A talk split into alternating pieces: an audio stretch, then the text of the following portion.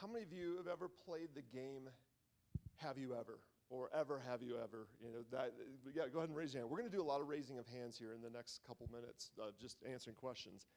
Um, I used to be a youth pastor, and so you can take the youth pastor out of the church, but you can't take the games out of the youth pastor, is kind of what I was thinking about this morning as I was walking in. I, so I want to play a game this morning. I want to play Have You Ever, okay? So so we'll start.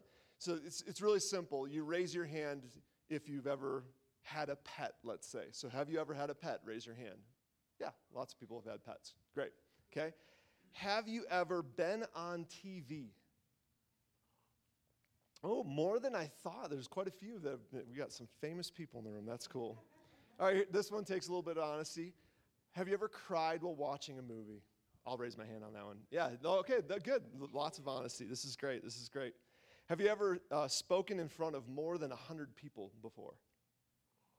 Mm-hmm. Once again, a lot of you guys have. That's awesome. Have you ever missed a flight? Yes, we have. It's in the front row here. Have you ever gotten lost in a foreign country? Oh, just a couple of us. I got lost. This is awesome. I got to tell this story quick. I was in uh, Germany with my family, and we went and visited a castle called Neuschwanstein, which is actually the castle that the Walt Disney castles designed after. So it's very familiar. It's very iconic. And we were like, there's two families. There's kind of two groups. And one group thought they had me, and the other one didn't. And the other one, you know, like vice versa. And I totally got lost in a in a German castle when I was ten years old. It was great. Have you ever sang karaoke in your living room? That's for you guys right there. Have you ever been on a blind date? Yes. Have you ever gotten a tattoo? Okay, all right. Have you ever won the lottery? Anybody in here won the lottery before? Just not. A, we're just not lucky people, I guess. Have you ever slept out under the stars, no tent? So good, so good. Um, have you ever? Let's get a little bit more honest. Have you ever cheated on a test? Mm. Lots of honesty in the room. We'll call that honesty. Um, have you ever failed a class? I've, I've got two. I failed two classes. Okay, now we're going to transition. We're going to keep playing the game. I really, really don't want you to raise your hand for the next ones. It's it's more rhetorical. It's more um, introspective, if you will. Um, have you ever been wasting time on your phone, surfing the web, and then the garage door opens and you quick jump out of your chair and start doing the dishes? Okay? Yeah, there's some nervous chuckles in the room.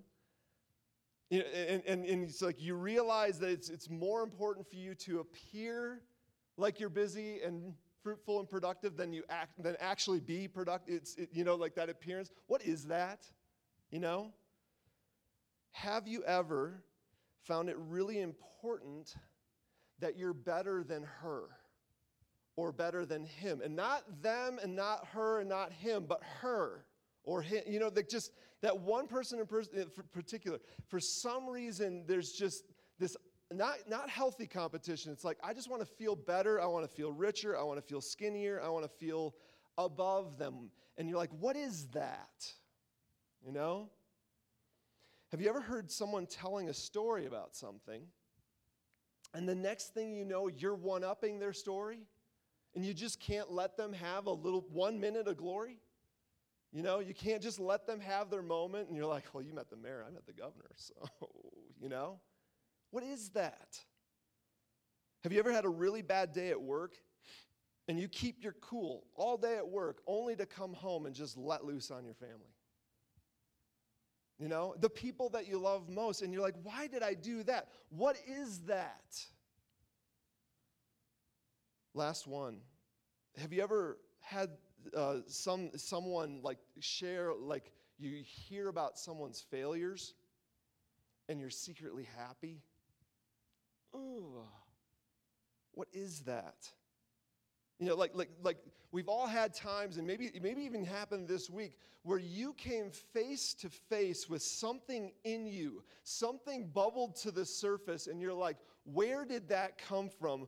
I didn't know that was there. What is that? Have you ever had that? What do you do with that? What do you do with those thoughts? I know what I want to do. I want to just push them, shove them back down. Be like, let's just, can we just pretend? It's just me, myself, and I anyway. Can I just pretend that that didn't happen? That I didn't think that, that I didn't say that, that that that that I didn't want to be, you know, I, I don't want to be that way. What do you do with that? You may not have thought about it this way, but we're going to call those things character flaws or flaws in our character, chinks in our armor. You know, like, like, and, and, and a lot of times we're blindsided by them. We're we're going through life. Life is going good. We're living in a way that maybe we're proud of, like we're becoming better at something. And then all of a sudden something happens. It's like, ugh. It's like a dry heave. And you're, you're like, and I was thinking about it this week. It's like every once in a while something surfaces, and it's almost like, you know, you open up a cupboard and you find that in, mice have been living in there, not for a little bit of time, but they like there's like a mice palace in there, and you're, you're like like you got a choice then. You got like a choice. Do you just like, well, I don't use this cupboard that much anyway, and you just like close it, or do you open it up and start taking everything out? And it's so gross, and it's so, and you just don't want to know. It's kind of like that when those character flaws bubble up. It's kind of like this. I had a friend once. I have, I have two stories. Of two friends, the same story, but one guy was young, one guy was older. The younger guy was, he's like, yes, he, he and I were talking, and he was being honest, and he's like, I was sitting, watching television and on my phone at the same time, and I went to set my phone down, and I realized I could set it down on my belly and use my belly as a ledge, and he set it down for a second, he's like, nope.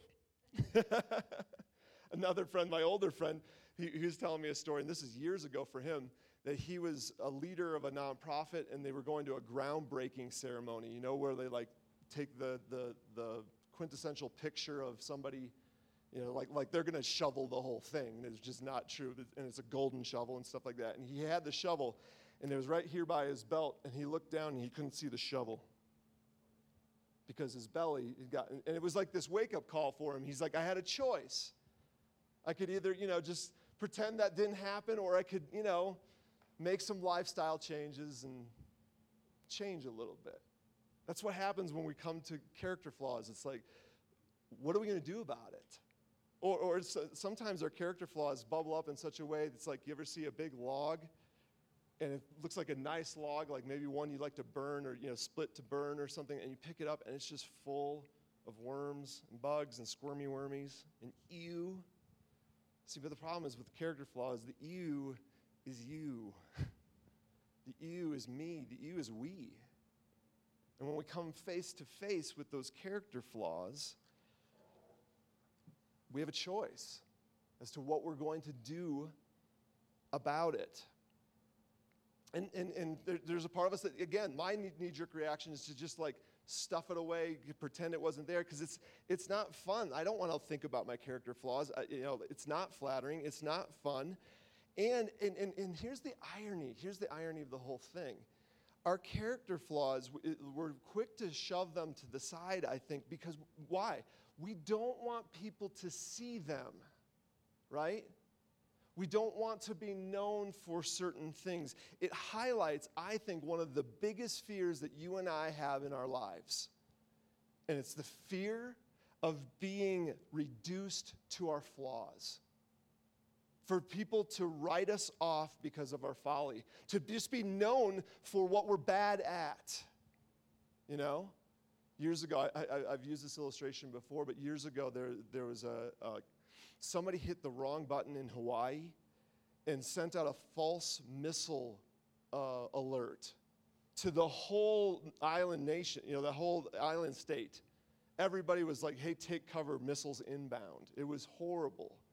And there's a guy named Bob Goff that I like to read and follow, and he he actually reached out to that guy and, and offered him a job.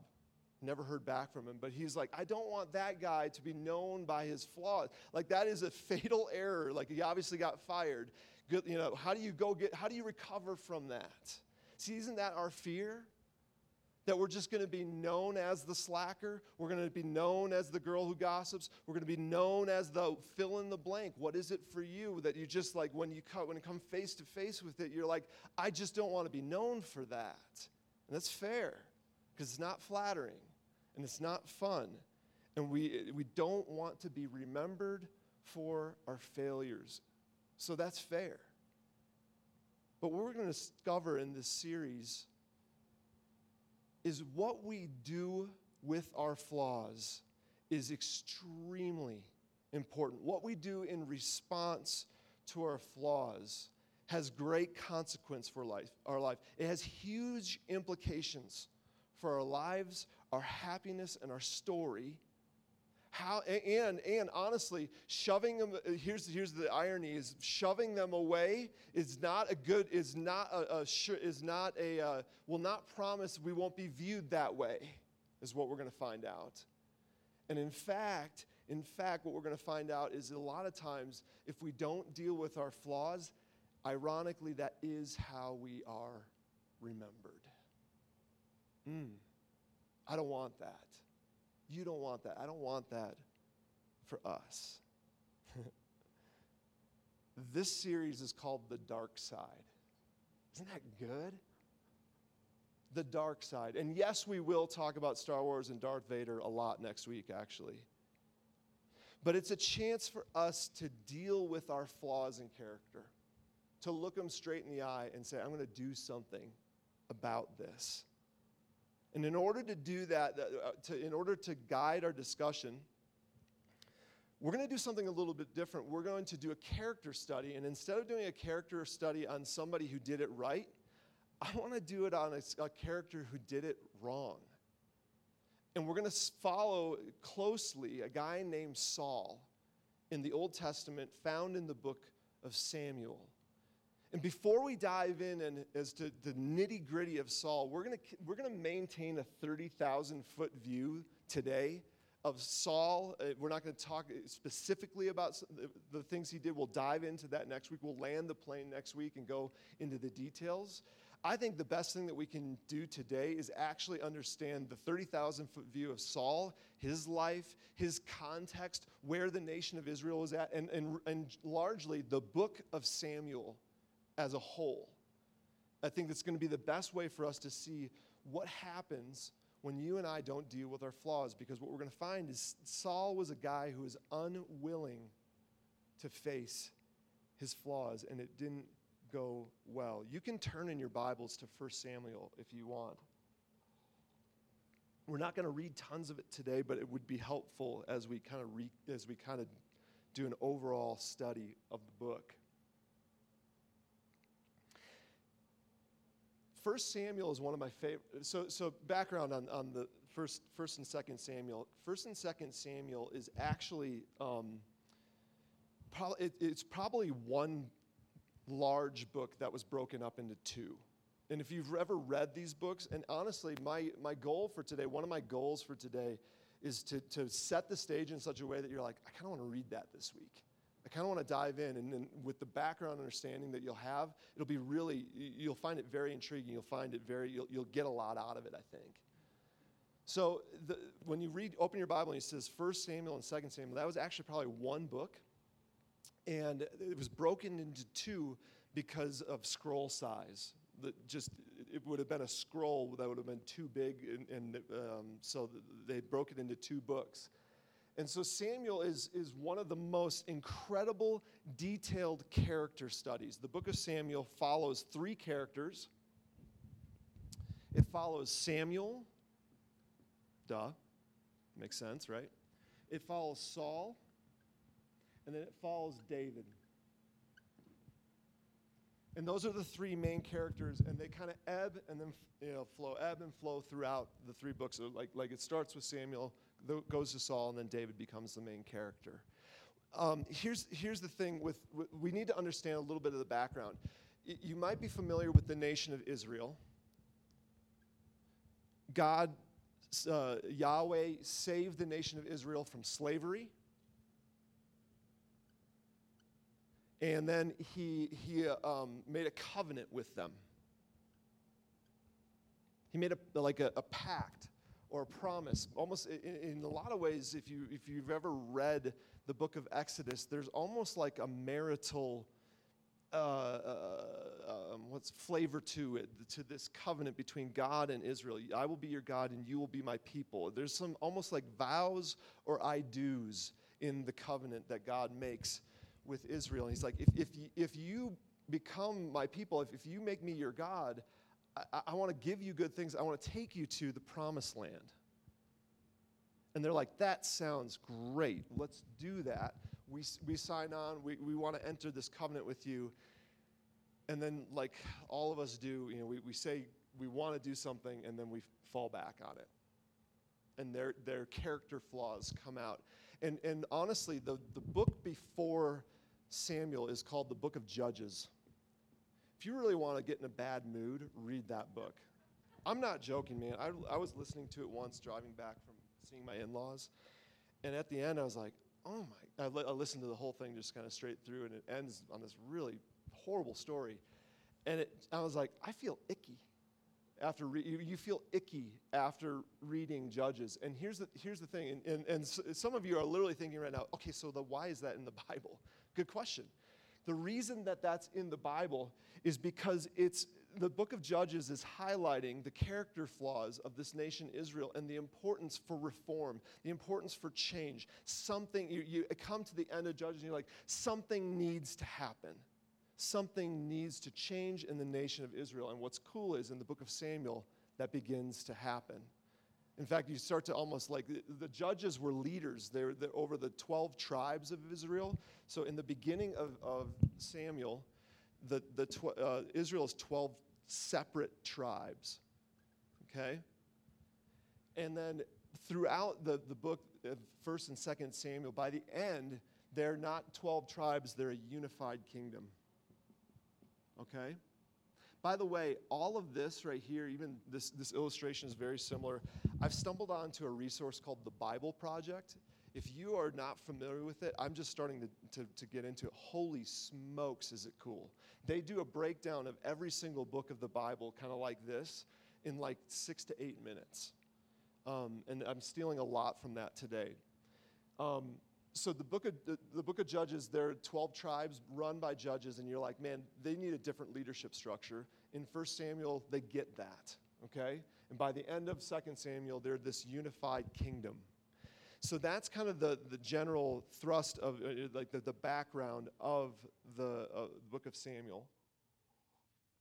Let's talk about a little bit of what happens in the book of Samuel and how it leads to, to our, our man Saul.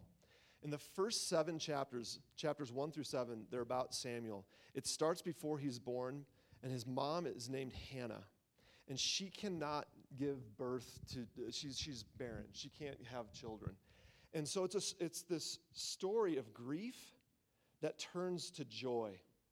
And it's beautiful. It's really, really cool because she's faithful throughout, and she has uh, somebody who's who's like a, like uh, an antagonist against her, who like throws that in her face that she can't have children all the time, and she stay she remains faithful f- through it, and to the point where she has a child, and she's willing in the end to give that child back to the Lord. Like, Lord, you've given me this child. I give him back to you. And as soon as he was weaned and he could kind of walk around as a probably a little older than a toddler, he goes and lives at the temple so that he can become a prophet or a priest. She wants to, she's so grateful she gives Samuel back. And here's what's cool is after she becomes pregnant, after she has Samuel, she sings this song, and it's a beautiful song. And the thrust of the song is this, and, and this is what's so cool. Here's what's cool about the Bible. If you if you dig into the, into these stories, if you dig into these books, you start to find unbelievable nuggets, treasures, you know, like Easter eggs. It's like there's there's symbolism, there's parallelism, there's all these, you know, like there's juxtaposition, there's all of these different things going on liter- in the literature sense. The Bible is one of the richest books in the world, and and and what's cool is from the very get-go. From the very story, starting with Hannah, the mother of Samuel, this um, this this theme comes out, and this is our big idea for not only to, today, not only for this series, but actually for these books as a whole. This is the theme right here. Go ahead and put that up. Oh no, I got it. I have control. God opposes the proud, but exalts the humble. That is the theme of Hannah's song. Hannah's like, I, I was humble before the Lord. I had nothing. I could not have a child. And people would lord over the fact that they could have children and I could not. But guess what? The Lord opposes those who are proud. He, meaning God is actually against our pride. We'll talk about that here in a second. God opposes the proud, but he exalts the humble. This is so important when it comes to facing our character flaws. And you'll see why here in a second. But right in the very beginning, we see this big idea that God, we learn it through Hannah, that God opposes the proud, but he exalts and he lifts up those who are humble. Those who are with, in, with humility will, will come and kneel before him and say, I'm broken. I have character flaws. There are things that are wrong with me. So we learn that from the very beginning of this story. And then um, what happens next in the story is the, uh, the Philistines are like the, they're like, they're, they're like the, the, the ultimate enemy of the Israelites. They do something in verse in chapters four through seven. The, the Israelites do something really dumb in their pride. They take the Ark of the Covenant, which is like in the Holy of Holies of the temple. This is like the icon of their worship and the icon of their God. And they're like, here's a sweet idea. God protects us. We've we've seen that before. He brought us out of slavery, brought us to the desert, brought us into the promised land. He did all these cool things around the Ark of the Covenant. Let's bring that to war with us like a trinket and see what happens. And, and see if that protects us as we go to war with the, the Philistines. And in their pride, they take the Ark of the Covenant to war with the Philistines. And the Philistines clobber them and get the, the Ark of the Covenant. And then they take that back. They're like, sweet, let's take that back and let's let's worship our god Dorak or something like that with, with their god's trinket. And it doesn't go well. Literally, God's like, I don't need Israel... Uh, hold my beer. I don't need you for this one. I'll take this one. Sends plagues on to the, the Philistines. And the Philistines literally are like, you can have this back. Okay? And what we learn through that, let me find my notes here. What we learn through that is God is no one's trophy, right? Like we can't, and this is important for us, like you can't just be like, well, I prayed about it. God, you need to because I, I went to church. I gave money. God's like, yeah, I don't play that way. I'm no one's trophy, right? Um, but we also learn that he opposes the proud, that God like legitimately imposes himself and opposes those who in pride, both whether that be a foreign nation or his own people, like, hey guys, you messed up, so you got clobbered. I'm going to let that happen because you don't do that. But God, yeah, we learn a lot through, about pride through that.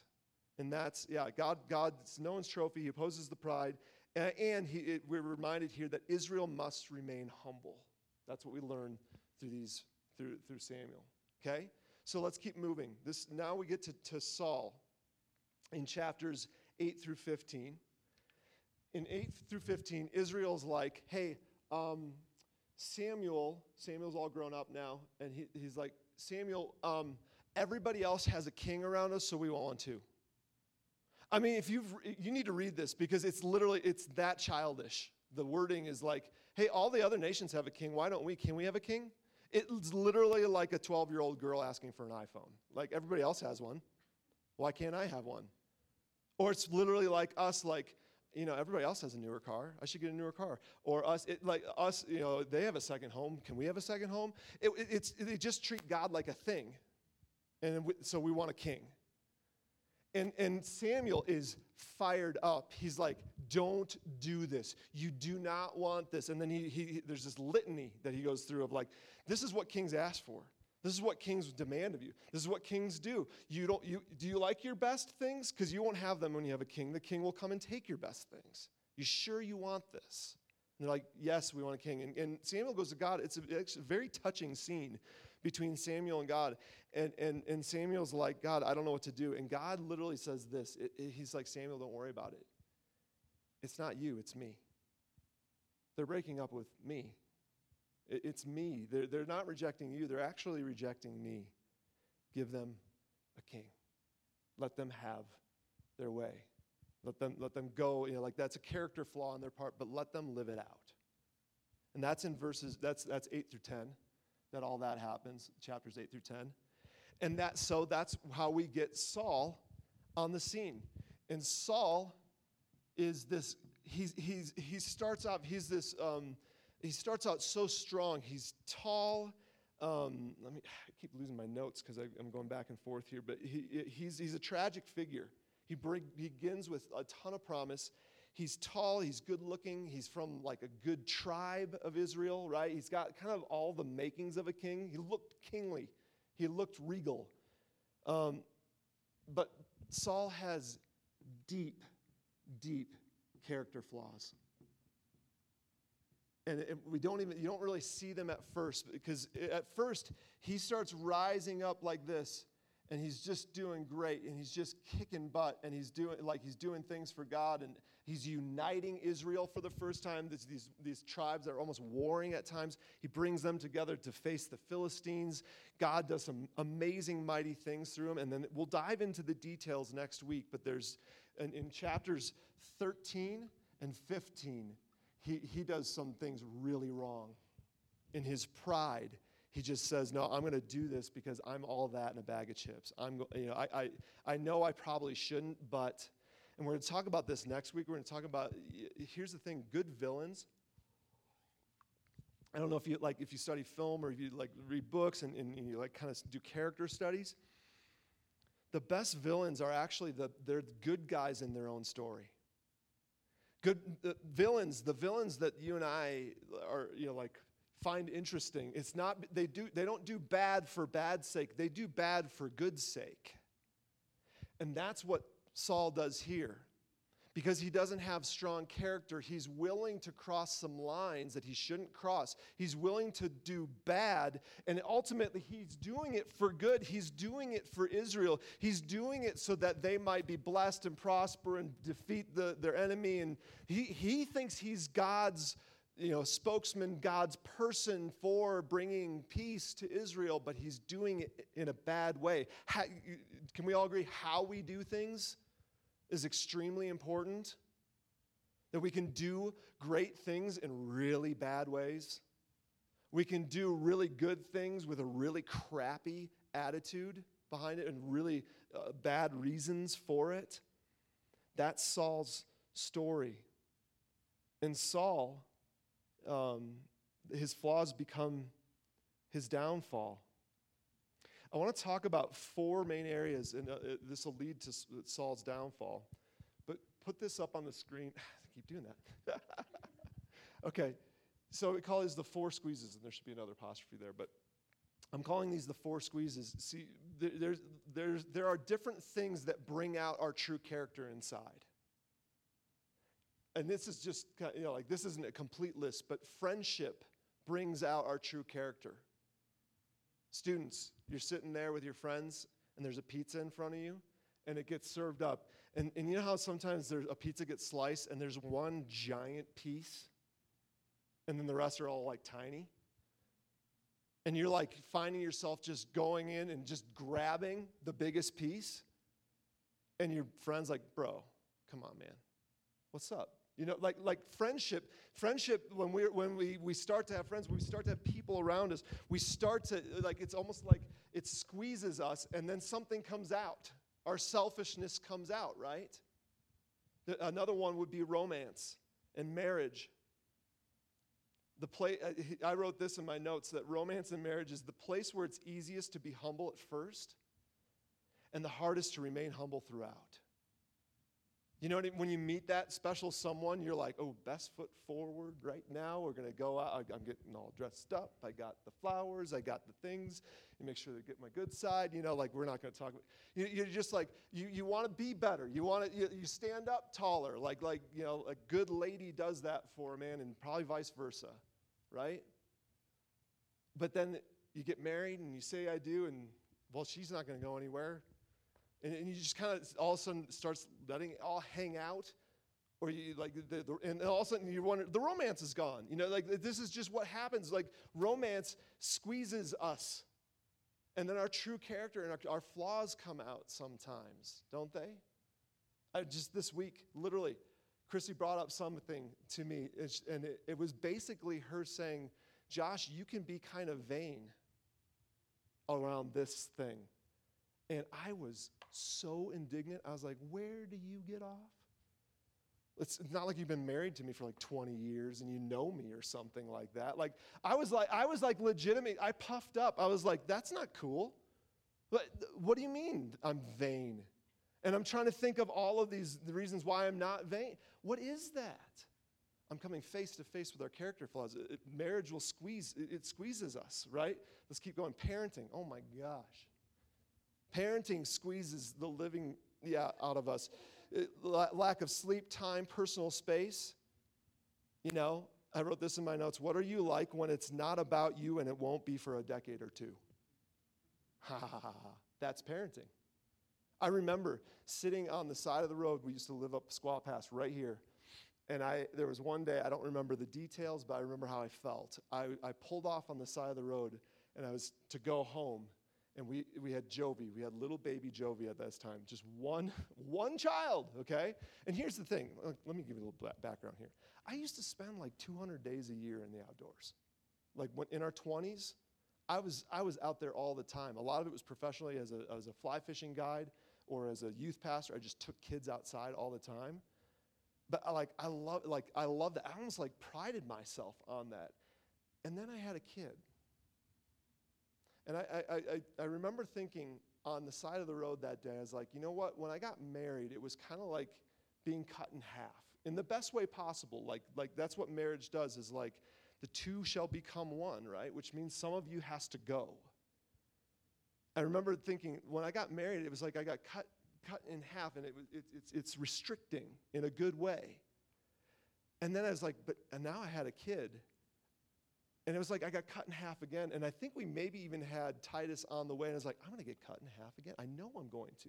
It's going to feel like that. Why? Because that's what parenting is. Parenting, and I honestly think this is God's mercy and God's grace in our lives to get over ourselves, right? To to to realize, it, you know what, two day, two hundred days in the in the outdoors, is that a great life goal? I don't, maybe it's not. Maybe it's better to pour. Here, here's a, here's a, you don't have a choice. You have to change that diaper and pour yourself into somebody else. That's what, it, it squeezes us. You see how that squeezes us? Last one, leadership. And this is what got Saul, right? Leadership. How do you act when you're in control? You know? How do people, here's another question. How do people feel under your authority? Do they feel energized? Do they feel whole? Do they feel complete? Or do they feel mashed down and unimportant? What do you feel when? Uh, uh, what do what do people feel when you have to make an unpopular decision? Hashtag COVID nineteen. You know, just like like twenty twenty, leaders had to make decisions that there was no win. Did you cut corners? Do you want to cut corners? Do you want to be like, well, I can't really do it. My hands are tied because you know, you know, like, how do you make a tough decision? And how do the people experience you? What's it like, like to be on the other side of you when you're a leader? You see how all of these, like, like relationship, when we get closer to people, friendship, romance, parenting, leadership, all of these things squeeze us. What comes out? Is it anger? Is it dishonesty? And that's the thing for, for Saul. It was he was he was dishonest. He lacked integrity. And ultimately, what was his downfall was his pride. He he got confronted twice by Samuel. Again, in chapters thirteen and fifteen, confronted. And both times, he went like this. Well, they did this. Well, sh- you know, I, I I mean, you didn't come. And he starts pointing fingers. He starts lying, and he starts denying.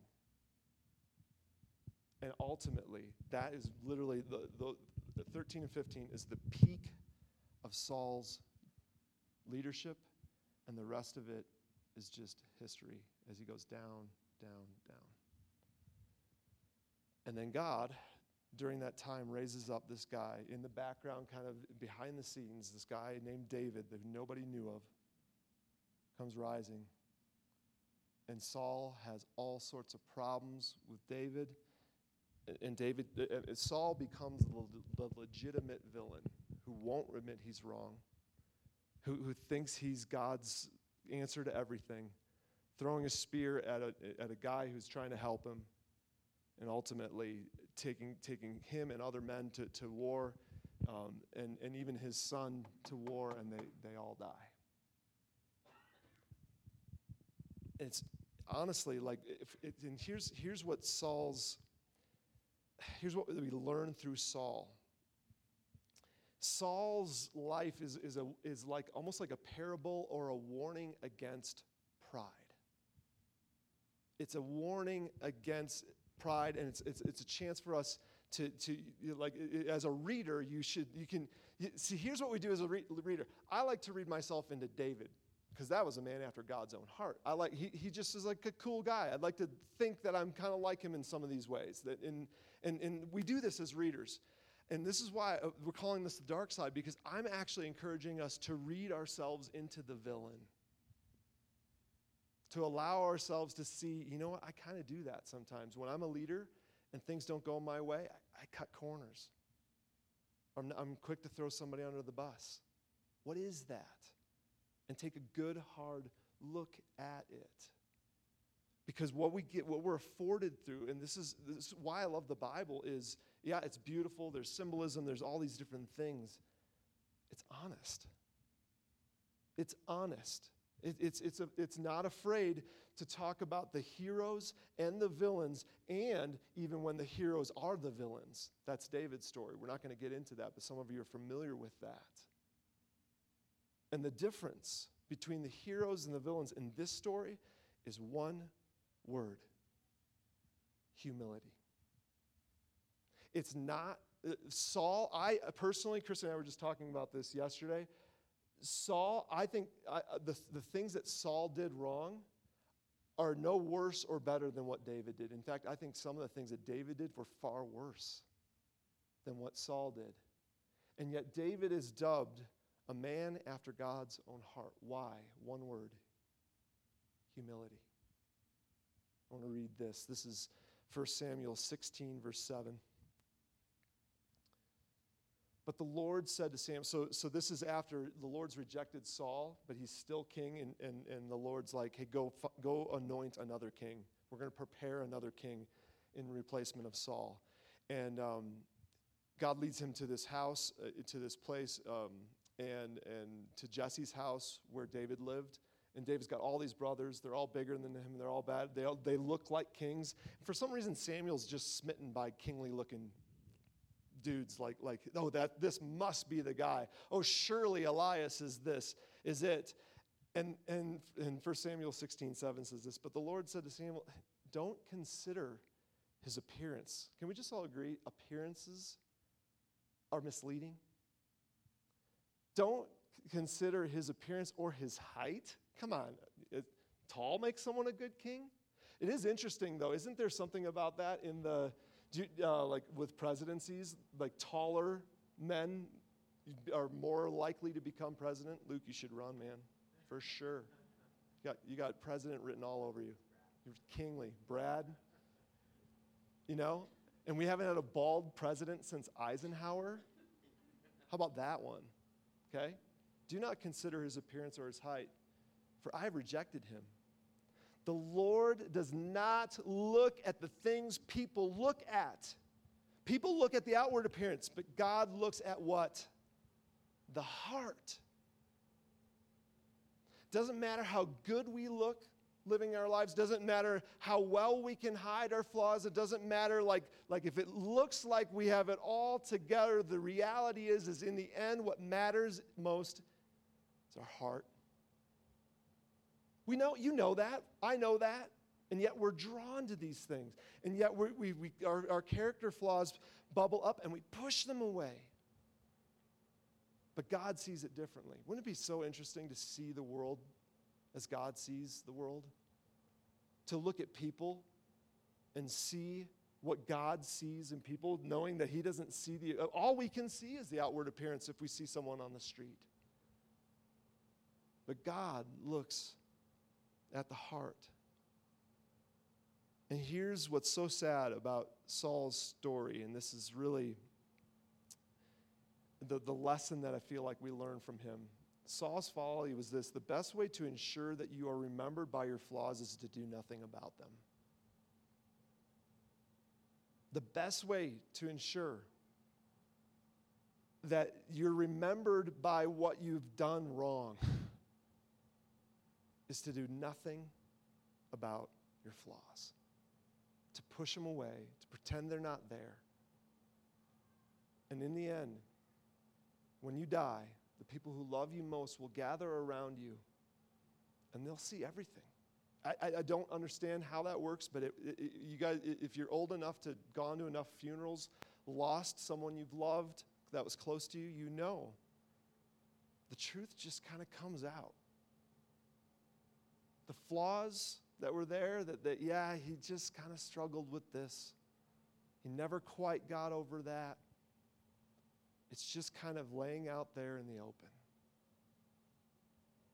But there's a better way. And this is what's so beautiful. This is James four ten. Humble yourselves before the Lord, and he will lift you up. It's pretty simple. The, the, uh, like as, as, as horrific as that, that, that the, the idea of being remembered for our flaws is, and it's a fear in our lives, this, the simple is the, the, the, the fix is rather simple. Just add humility. Simply stir in a little humility every time you come against your flaws, and God will lift you up. Isn't that great? Isn't that reassuring? As, as, as complex as your issues are, as, as difficult as it is, and you know, as and it might be a, a you know, like if you got to come clean with something, that's not going to be easy. It's not going to be simple. But a little humility in in these situations goes a long, long way. That's all it takes. That's that's all that God is asking for, to make a hero out of your story and mine. Humility. It's refreshing. I, I, I was refreshed by this this week. So, this is how we're going to end today. I got a, uh, a test for you. It's the humble test. And you can actually score yourself on this if you'd like. Uh, scale of one to ten. On a scale of one to ten, how quick are you to receive criticism? On a scale of one to ten, and, and let's put some caveats there. On a scale of one to ten, how quick are you to receive criticism from the people that love you? If you want some extra credit, how quick are you to receive criticism from somebody who doesn't love you?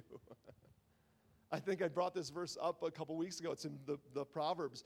You, if you rebuke a wise man, he gets wiser still. Are you willing to accept criticism from people that you don't love, and you're pretty sure they don't love you, you know? But on a scale of one to ten, how quick are you to receive criticism? On a scale of one to ten, how quick are you to admit that you've done something wrong? You know what? My bad. You know, I, I, I did that wrong. I, I let you down.